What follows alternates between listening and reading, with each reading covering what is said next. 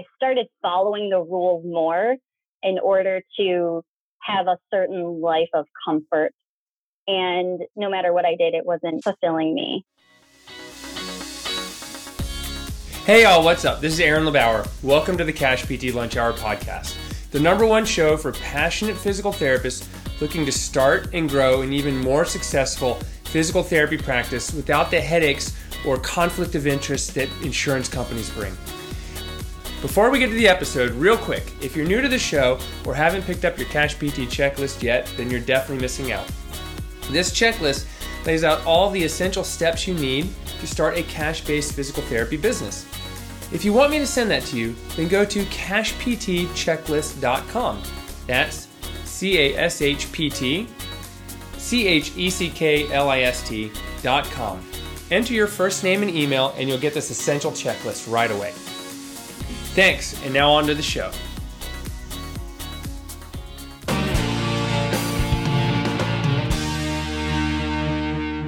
Welcome to the Cash PT Lunch Hour. This is Aaron LeBauer with LeBauer Consulting and the Cash PT Lunch Hour. And today I have an amazing guest. Her name is Dr. Nicole Coleman. Nicole is a pelvic core specialist and she's a physical therapist and been in practice for a longer time than I can remember because I haven't known her that long. And I'm excited to have her here on the show to share some insights in cash based physical therapy, insurance, um, a little bit about what she's doing, building her business and her online presence. And so, Nicole, thank you so much for being here on the show today. It's a pleasure to have you. Thank you, Dr. LeBauer, Aaron. Uh, I feel very honored to be uh, an invited guest to your show. I yeah. listen to your podcast all the time, so it's a little surreal right now. Yeah, that's awesome. Well, you know, I mean, thank you. you know, I've had a pleasure to get to know you over the last, what, maybe five or six months and seen yeah. some amazing like changes and transformations in your business and life and what you're doing. And we, you know, so I want to talk about that for a minute, but I also want to talk about, you know, conversation we were just having the other day about insurance and, and how like just kind of the transparency of insurance and how patients don't uh, always see what the other side looks like. And so I'm excited for that. And we'll get to those questions because uh, first I want you to do is just like, tell us a little bit more about you. Like, like, why did you get into PT in the first place and what have you been doing for the last few years and, and where, you know, what brought you to this point? I have always wanted to help people, and I took some time discovering what that medium would be. Um, I wanted to go into medicine as a young student at the University of Michigan. That was my my first intent was to study medicine because I saw that it had wonderful capacity to help people.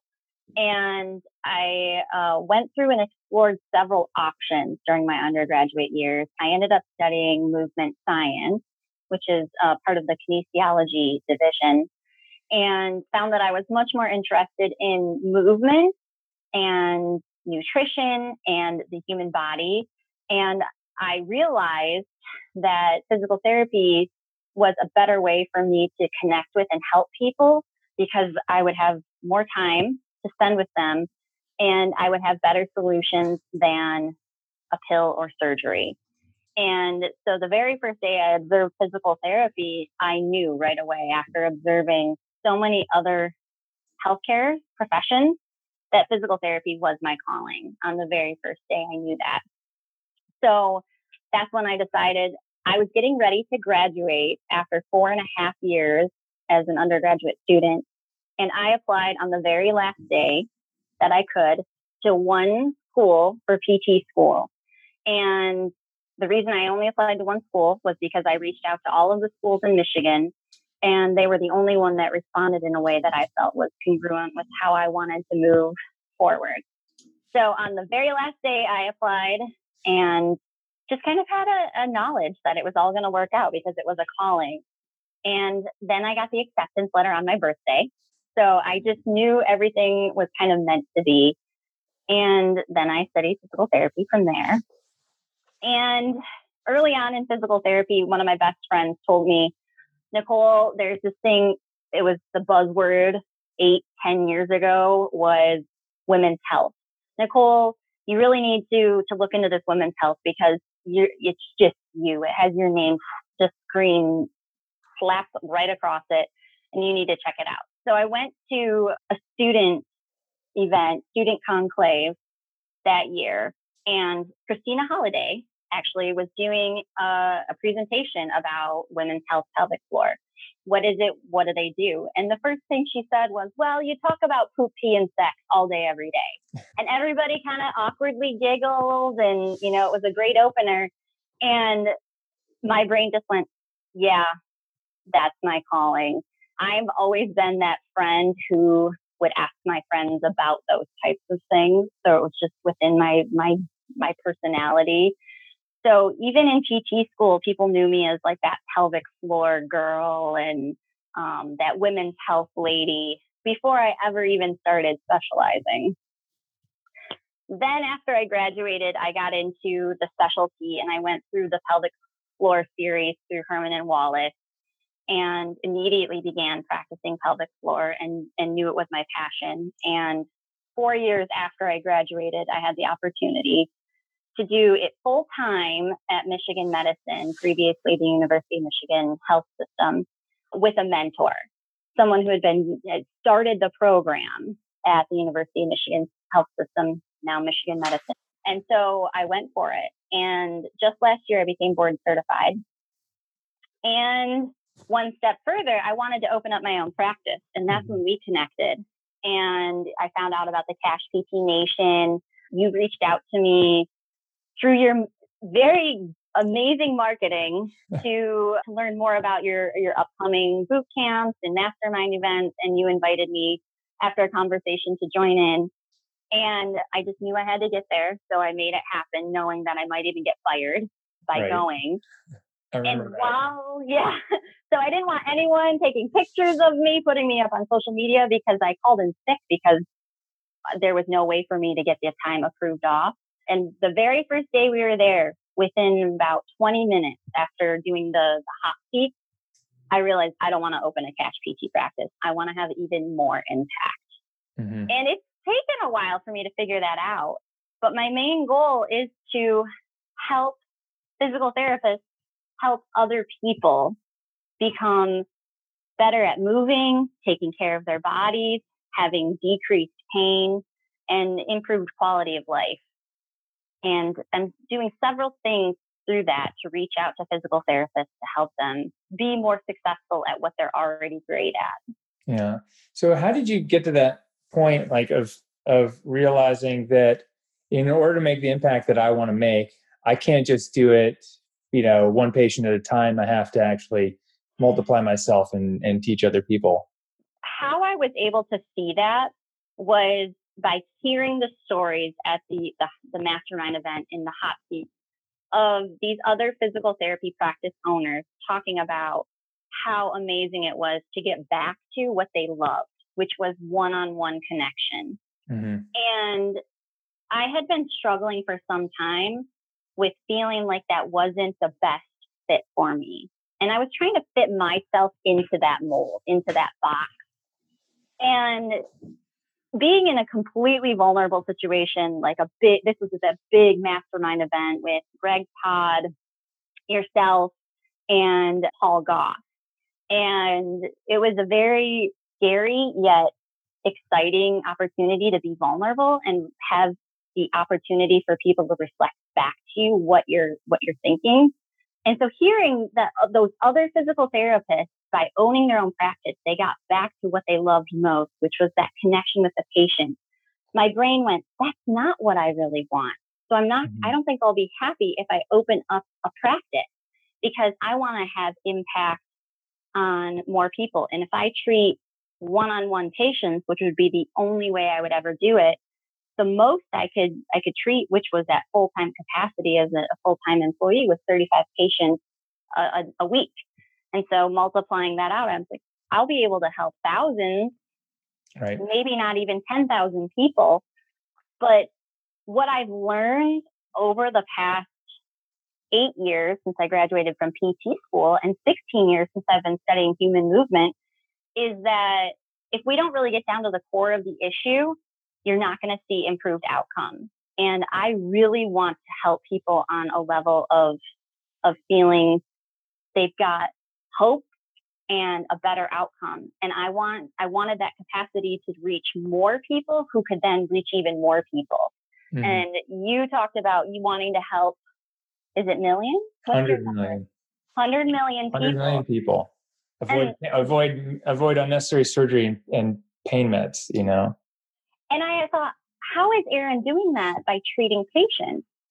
And then I realized you were doing something similar by helping other people do what they do best. And then I realized, well, I kind of want to do that, but I want to have my spin on it, which is the pelvic floor, now referring to it as the pelvic core as a more all encompassing mm-hmm. approach. Mm-hmm. Yeah, that's awesome. That's really cool.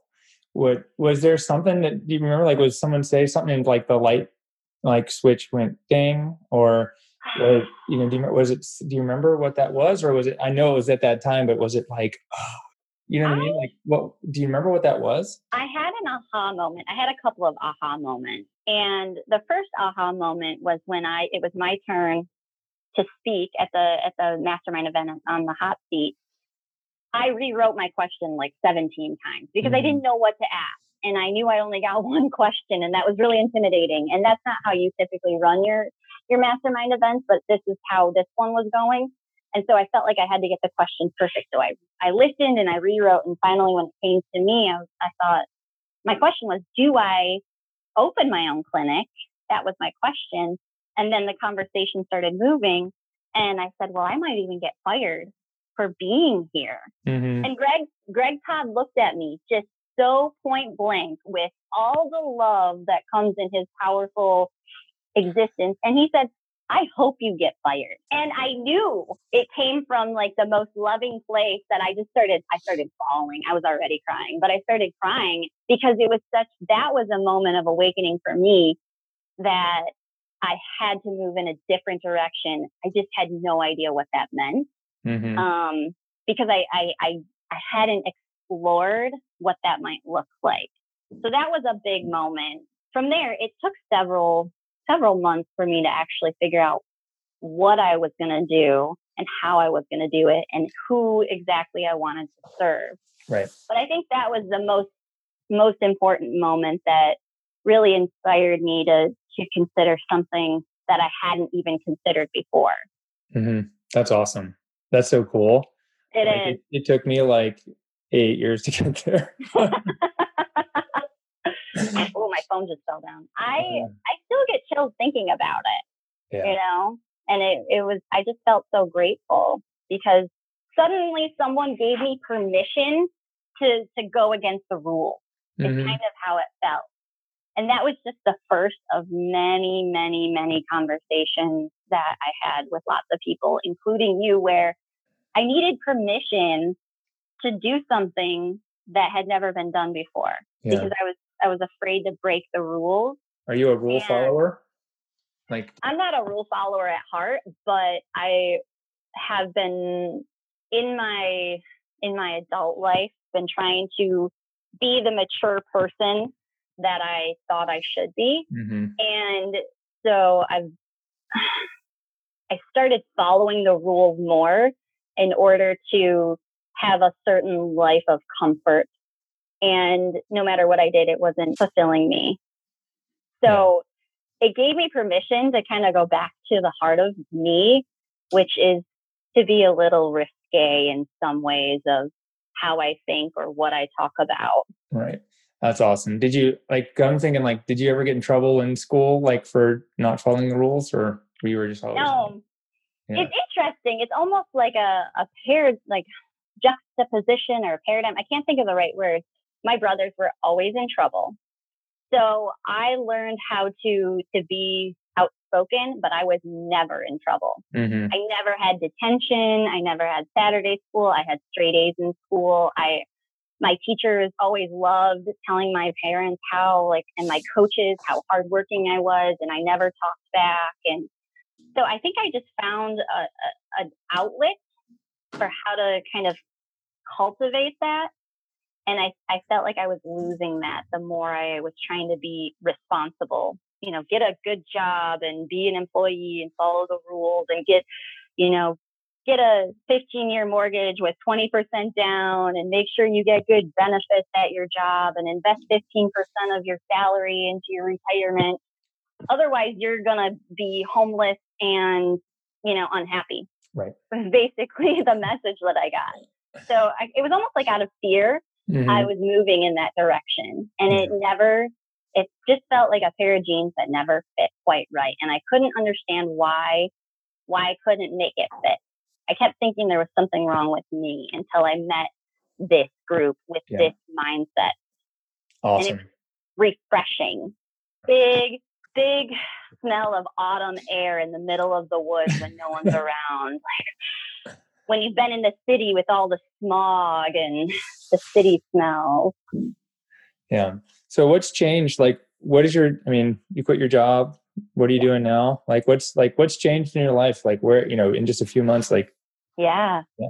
Everything. So that mastermind event was uh, Memorial Day. Mm-hmm.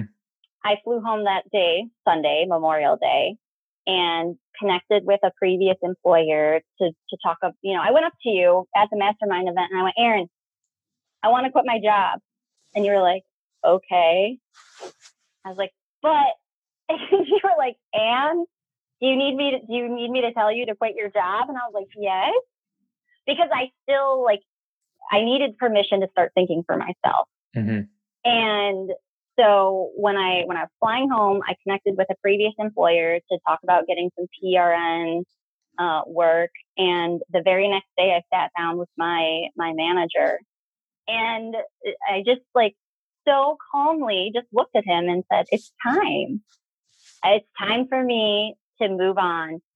I wasn't even scared about how he would respond or like I just I just had such clarity that I was going to do something else and it was time. And he looked at me with such an exciting, happy look and said, "I'm so happy for you. I knew you were going to do something like this." He said, "I'm a little surprised at the timing because up to that point had been a very challenging year uh, in my family and in my personal life. And he said, I'm a little surprised by the timing. He said, but I, I, I know you're going to succeed. He's like, I wish you all the best. And it was just like the, it was just the most peaceful ending to something that needed to be done. It was like closing a chapter, starting a new one. And it was just like, it was almost so seamless that mm-hmm. I felt weird about not being dramatic. right? It's like you expect it to go one way and it's just it's easier and you're like, wait a minute, there's something sounds like something's wrong. right? Yeah. So I quit my job. I started my consulting business. I have been developing several products for my customers, including a pelvic core toolkit with exercises and how to incorporate the, the pelvic floor and the core into some basic core training and transitional and functional activities. I'm working on a boot camp and some other educational courses for non pelvic floor therapists to incorporate some of these questions and techniques into their practice to, to bring it full circle. It's, it's what I want to do is help physical therapists realize that there's this missing piece that no one's talking about. And when they start talking about it, their their their patients are just going to respond even better because mm-hmm. they're going to be looking at the whole body and approaching it from a very like collective holistic standpoint uh, that this is how their patients are going to get even better and we're going to have a conversation about pelvic floor that we haven't had before and turn it into it doesn't need to to be like glitchy, not glitchy, right. catchy, like silly. It doesn't mm-hmm. have to be silly. Although it's it's it's much easier to talk about when it is, but bringing it into the the, the practice of practitioners who don't want to specialize, but know that they want their patients to get the very best possible outcomes that they can. Right. What well, what is it about? I want to talk a little bit more about your business in a moment, but I, I think this is is a good segue into what is it about the pelvic floor, or you know, like what is about it that it scares people? Or I mean, is it just the whole taboo sex thing that people aren't in touch with, or is there something about it where it's like I know people are hard. I mean, it's not only hard to hire PTs; it's hard to hire someone who wants to like treat pelvic floor issues.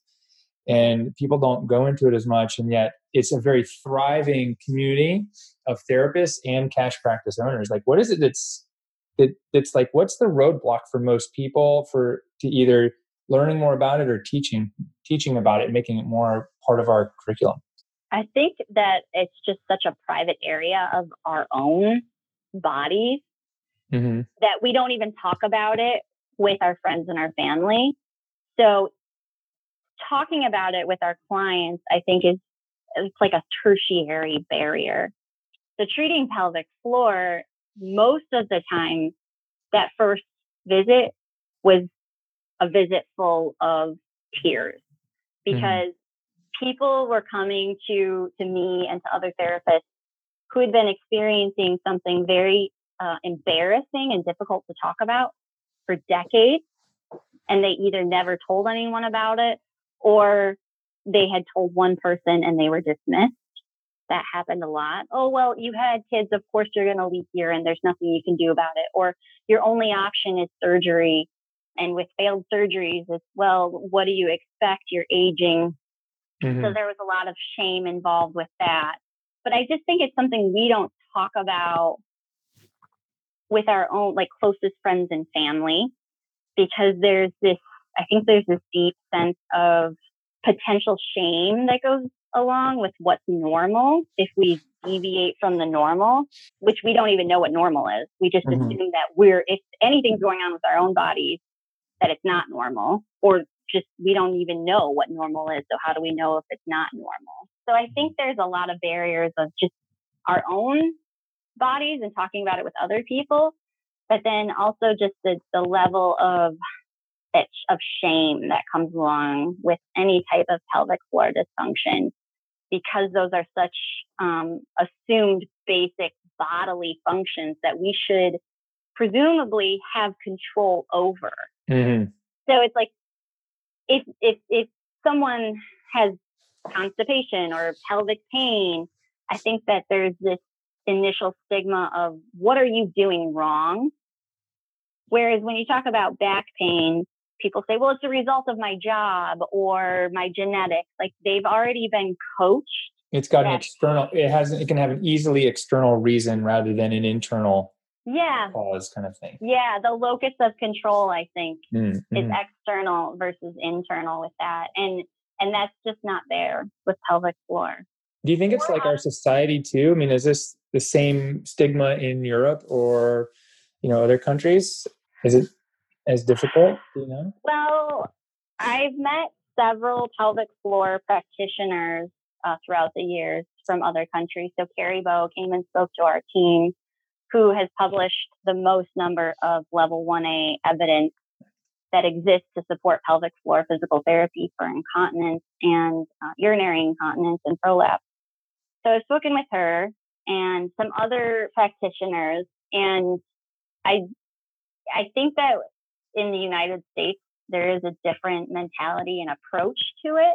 I just don't know if it's like a cultural thing or a timing thing because uh, Western Europe, many of the countries are way ahead in terms of overall medical care. And like it's standard care for a woman after a delivery, after she has a baby, to get physical therapy with a pelvic floor practitioner. It's just standard care.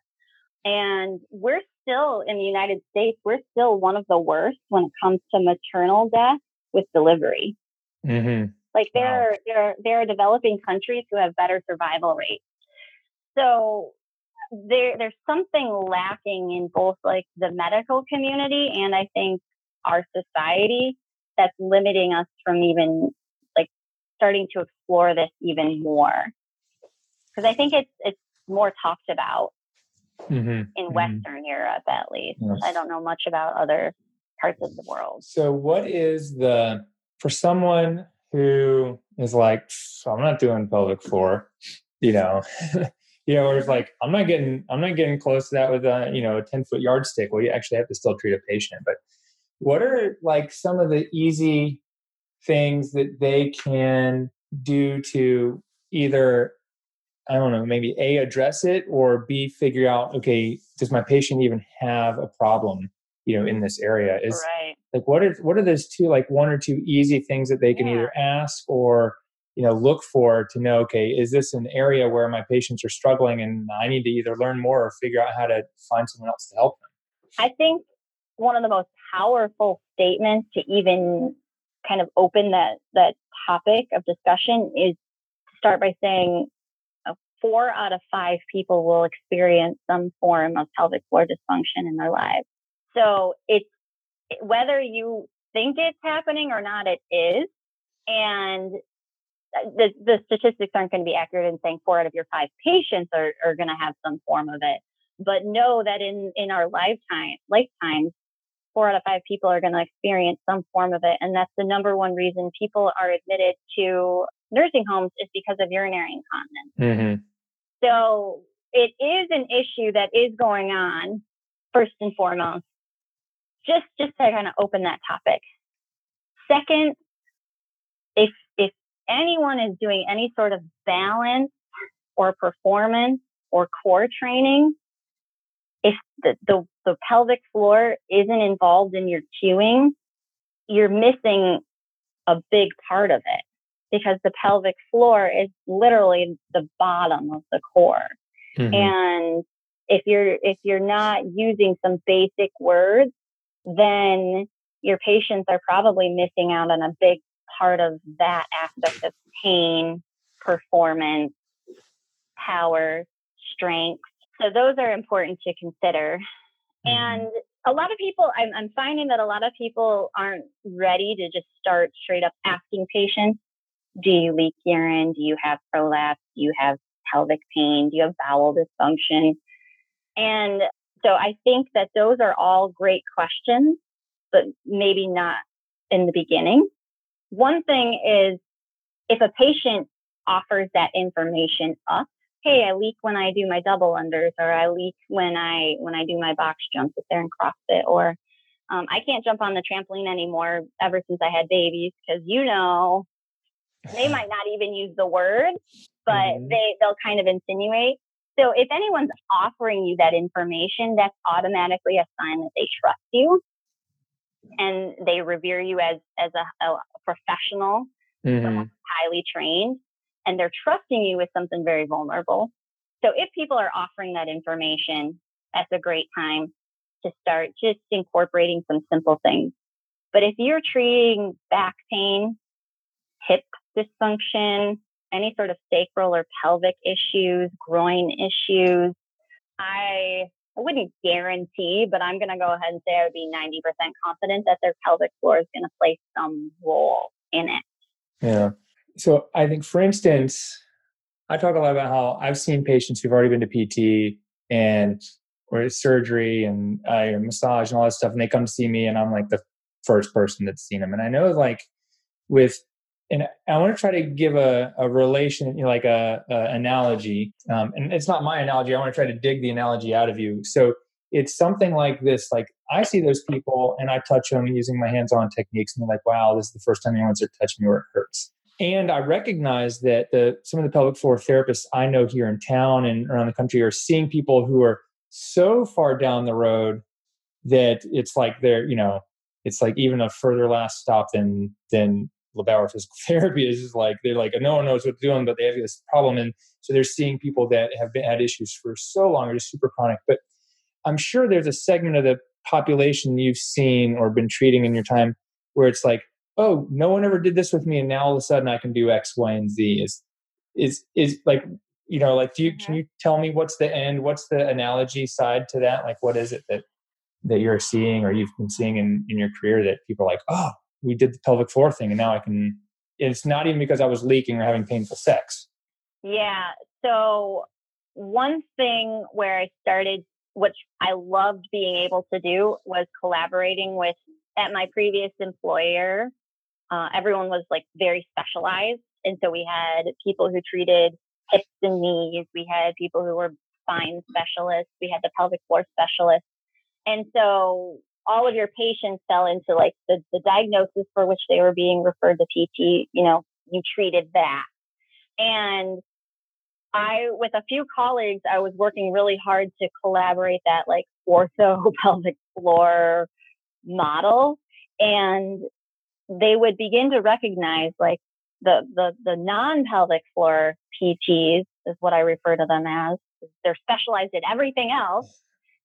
Is they would realize, hey, this patient, they have back pain and my traditional methods aren't helping them get better. Or there's this one thing that's still bothering them and they started asking me to do like a consult or a one or two sessions with them. And I had no problem asking those questions. And they were even like informed, like Nicole might ask you some uncomfortable questions and she might offer to do an internal exam.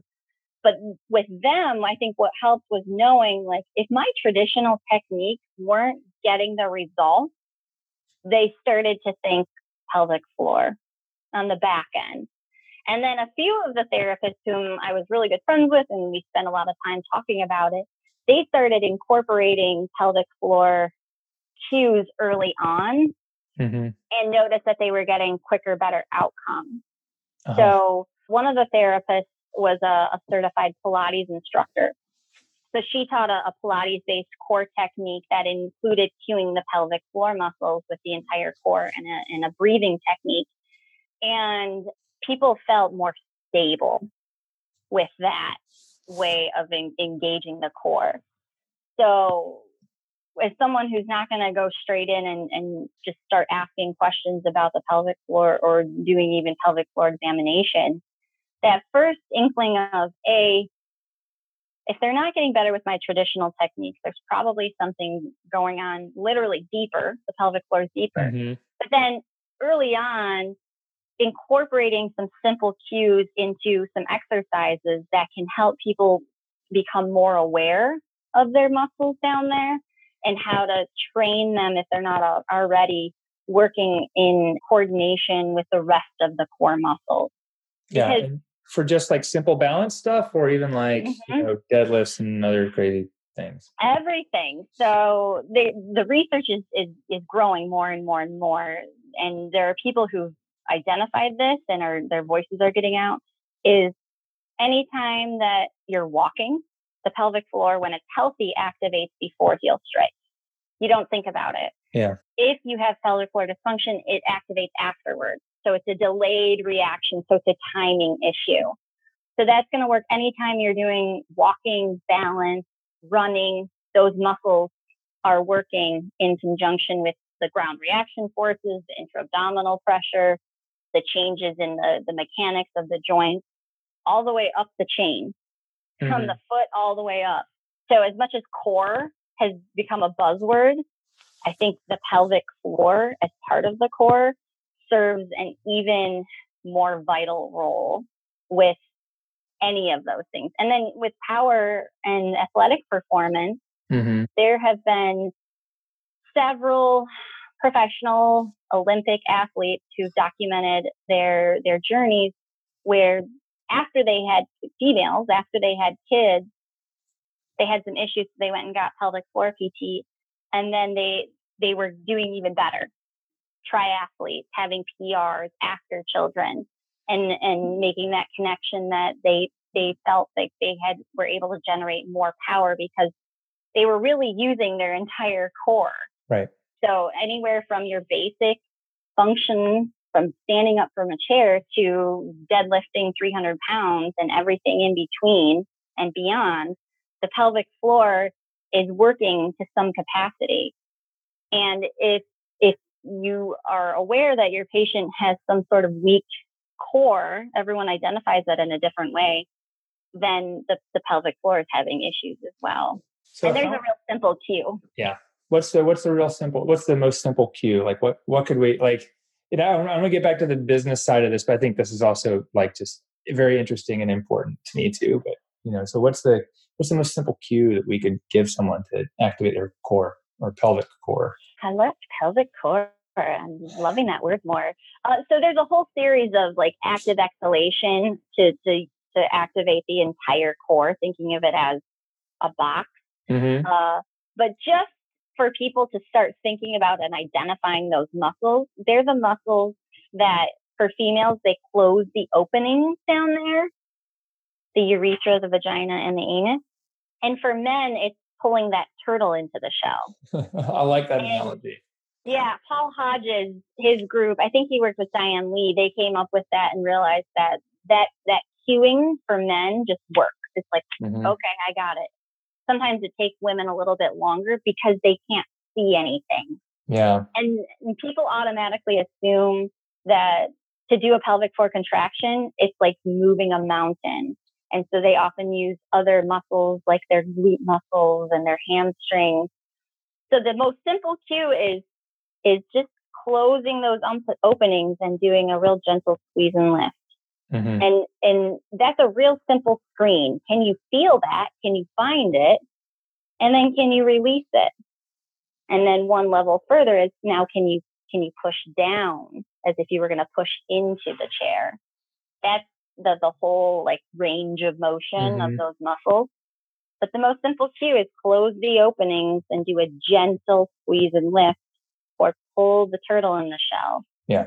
And gentle, it's always like 20 times more gentle than than clients think it needs to be. Right. That's awesome. And I and I guess like kind of the the the big take home is is if we're not addressing it, we're gonna we're not gonna get give our patients as much as they could get out of therapy, which then hopefully if we give them more and we can recognize more, then our outcomes will be better. We'll have more success long term with our patients and even maybe get more better testimonials and things like that down the road. Absolutely. I mean, the the potential benefits of this for physical therapists and practice owners is is tremendous because it's kind of like it could put the icing on the cake. Is you're already you've spent thousands of dollars learning all these techniques and you are amazing and it can h- kind of help those patients that struggle or patients who want to get even better get there it's going to improve your reputation in the community. Hmm. And if you connect with a pelvic floor therapist, they would more than likely, I guess I shouldn't speak for everyone, but if my situation, I had a four month wait list. Yeah. If someone was willing to, to, to, to work in conjunction with me, I would have loved to do that to kind of take some of my workload off and then refer back and forth. So it can increase referrals, you can increase your reputation in the community and improve your patient's outcomes and like you said, satisfaction, mm-hmm. testimonials. Right. You know, a, businesses thrive in this model. Yeah. As a practice owner who's not a, a pelvic floor therapist, what's the number one question I could ask you if if Nicole was the practice owner as a, who is a pelvic floor PT, or just even like as a staff physical therapist at the hospital in town? What's the number one question I could ask you to or to approach you with that would start a relationship where you might send me patients and then I could have a place to send you. What, how would I, like, what would, as you, as the receiving person on the end of that relationship, what would you like me to ask you so, to get that conversation started? The first thing would be say, hey, I'm starting to consider pelvic floor as a potential issue with some of my patients with non pelvic floor identified issues and I'm trying to learn a little bit more about it. So I wanted to reach out to you to see if you had any recommendations of things that I could incorporate or ask my patients. So first asking them if they have anything to offer you. And then also saying, I would love to have someone to refer patients to when I feel that this is, is out of my, my scope, so to speak. You know, is that something I can do? Can I send you some patients your way when, when I feel like I, I'm there's something more that I don't quite understand. Mm-hmm. So that's a good way to approach it, I think, and a good question. That's awesome. Um, because more than likely, they'll have patients that they'll want to send to you. Because what I found throughout the years is that when you treat someone, when they come to you for pelvic floor issues, you can't approach them just looking at those muscles. You have to look at the whole body in terms of the orthopedics and the you know, whatever your approach is, everyone has a different approach, but you have to screen the hips to stay from the pelvis, the spine, the fascia, the soft tissue, the ligaments, the, the muscles.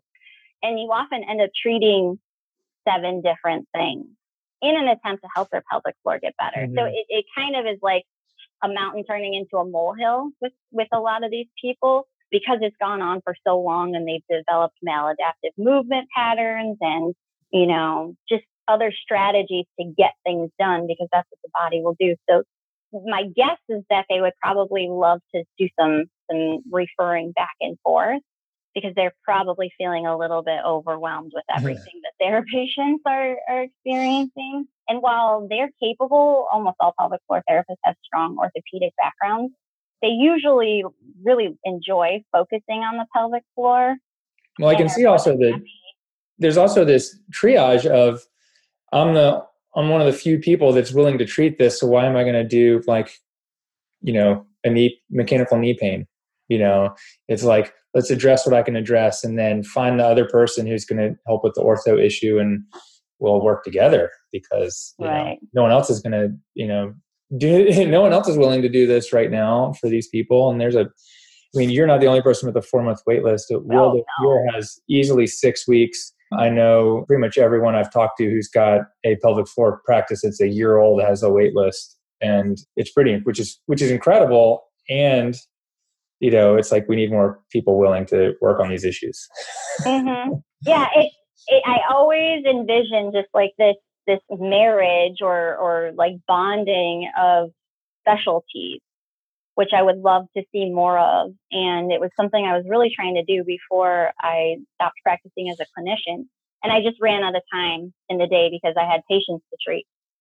And I think that's the big thing is seeing the opportunity for more collaboration mm-hmm. with this is I don't invite people to become pelvic floor specialists if that doesn't appeal to them wholly because it is a very unique calling. But I think that there's a huge opportunity to to sort of so to speak bridge the gap of these areas of the body that all work together and in the end is is for the patient's benefit.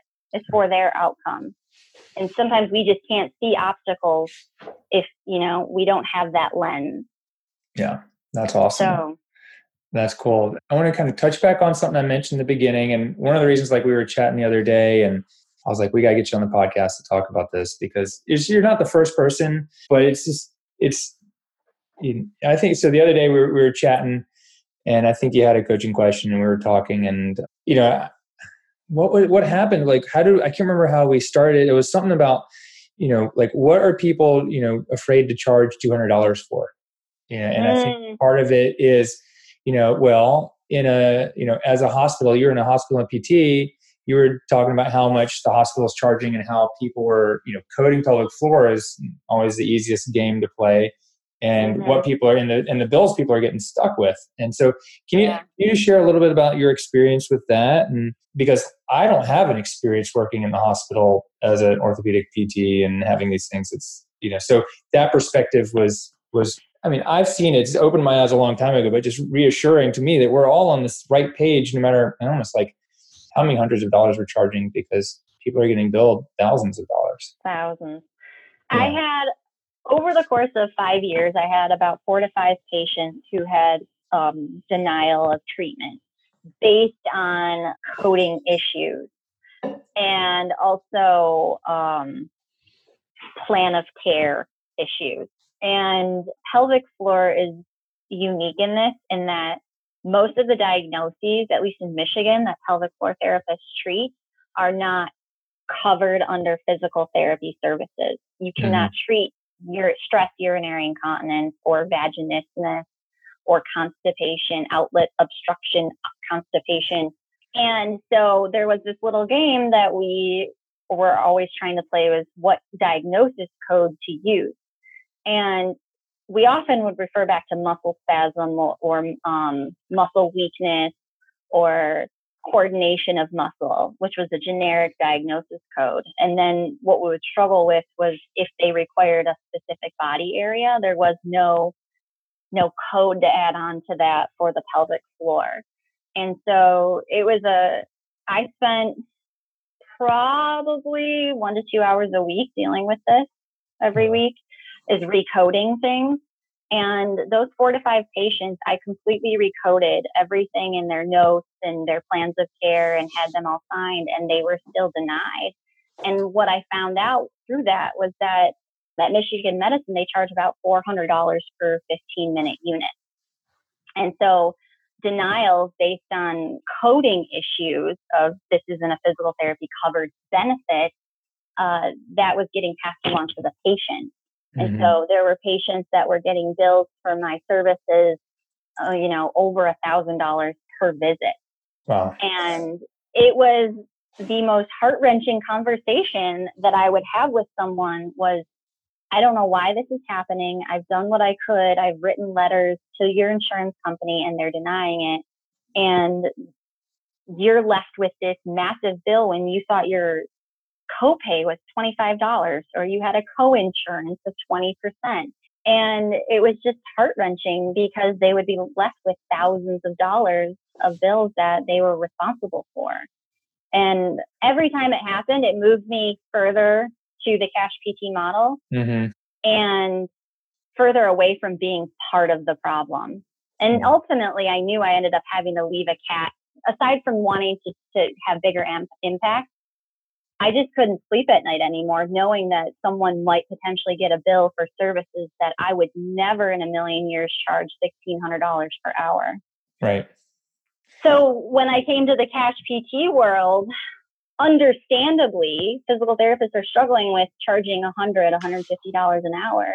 And I just found it important to point out that the value is there because all of the cash PTs I've met in this group, at least, have spent so much time and money on their education and their skill set and also really care and spend time with their patients. And they feel horrible about even the prospect of taking advantage of someone.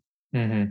But I wanted to point out that the value is so much more than we even give ourselves credit for. And that the value is there when people are afraid to charge an entire plan of care, what a hospital system would not even bat an eye over charging for one visit.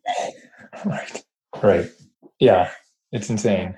I mean, yeah, and I get it, and th- and thank you for that perspective because it's you know I think it's really important to point out, and we kind of lose sight of it, especially even as employees. We don't always know what people are getting charged, and it sounds like because of the coding issues, you had a little bit better or more knowledge of that than I think a lot of PTs I've spoken with.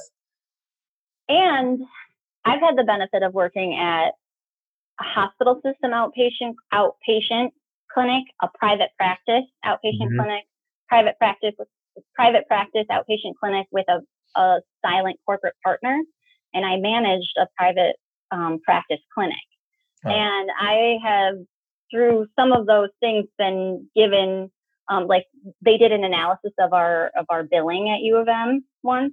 I was billing fifty thousand dollars a month, and reimbursement was about forty two percent of that. So, but still a little less than half, so yeah. a little less than twenty five thousand dollars, and I was getting paid I don't know six grand a month or something. So the value is there, but we right. just don't even see it. And then I worked in a private practice and saw all the numbers and some like some insurance companies like HAP in Michigan, they reimburse $42 per visit. Yeah, no matter what. No matter what you do. Or they dictate you can do one one code of this, one code of that. You know, so they insurance companies are dictating the care or the timeline. You have thir- we have there are certain policies in Michigan where you get 30 days mm-hmm. for your entire physical therapy for the year.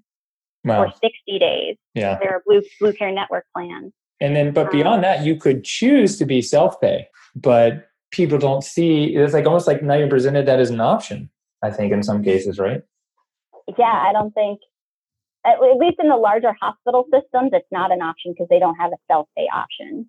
In the private practices, you're seeing that more when they're insurance based, but it's a conversation they're not having until the very end, until benefits have been exhausted and they want to help that patient transition to like a transitional program for athletic function or, or whatever they're trying to get back to. So it's a conversation that's happening sometimes in some clinics, but not until the end when the conversation is almost a moot point about mm-hmm. why continue now. If, if my benefits are exhausted, that's the end. Right. So that conversation needs to happen a lot earlier if that's the model.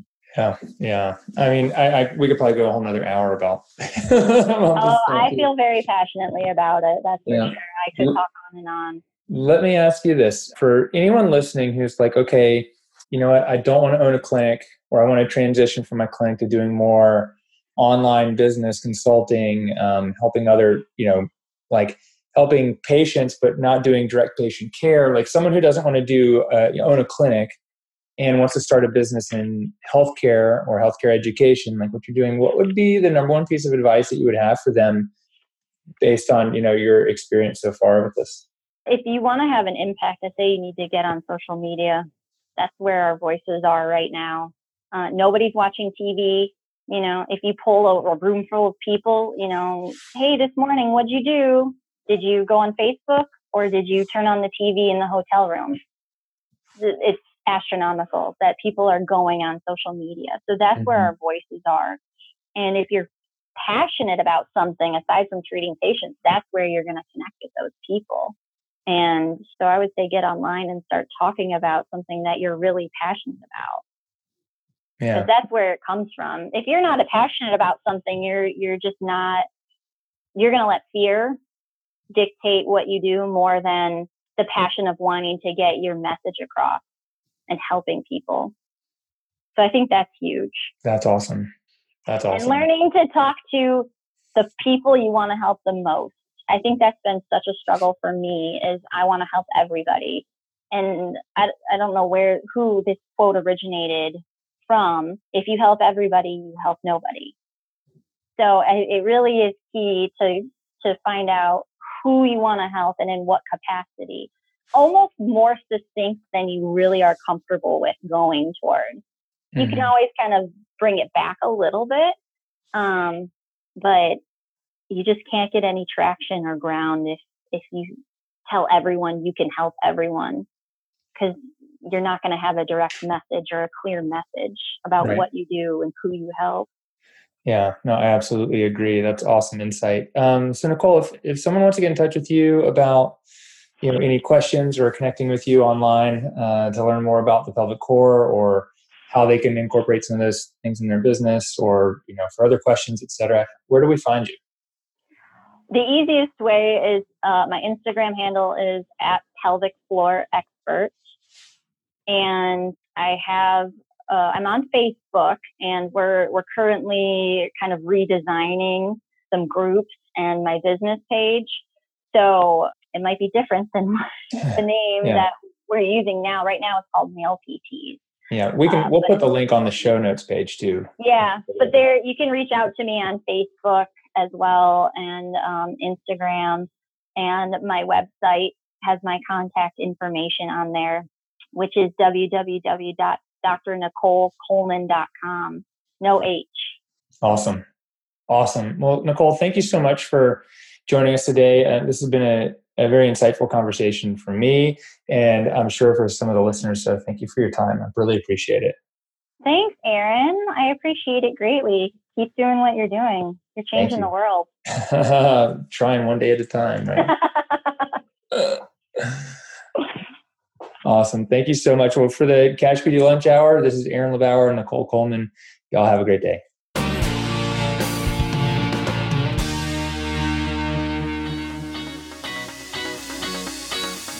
Hey, thanks again for spending your time with us today. If you're a new listener, then thanks for checking out the show. And don't forget, you can find all the resources and links mentioned, as well as show notes, over at aaronlebauer.com. If you found this podcast and information valuable to you, we would greatly appreciate a five star rating and review on iTunes and a shout out on social media wherever you hang out.